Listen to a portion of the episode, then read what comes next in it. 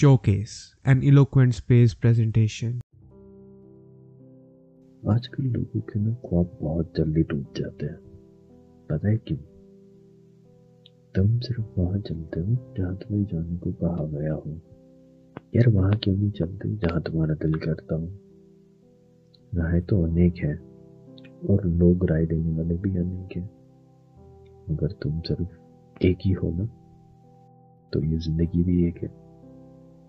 तो फिर क्यों देते हो मौका किसी और को अपनी तकदीर लिखने का?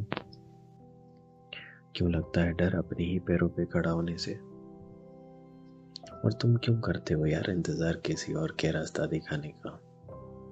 अगर कोई हाथ पकड़ के चलने वाला नहीं है तुम्हारे साथ तो बस अपने ही हाथों को अपनी ही जेब में रखो और चल दो।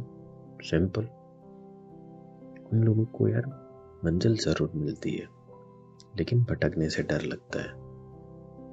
पर भटकता कौन है, जिसको मंजिल के बारे में ही नहीं पता होता?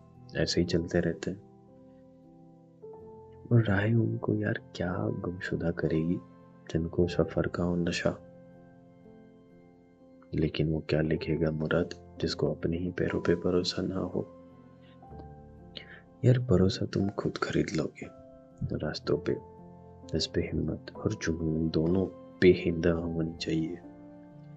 तो खुद से प्यार करना सीखो, लोगों पे दया करना बंद करो। चलते रहो, ख्वाब नहीं टूटेंगे तुम्हारे।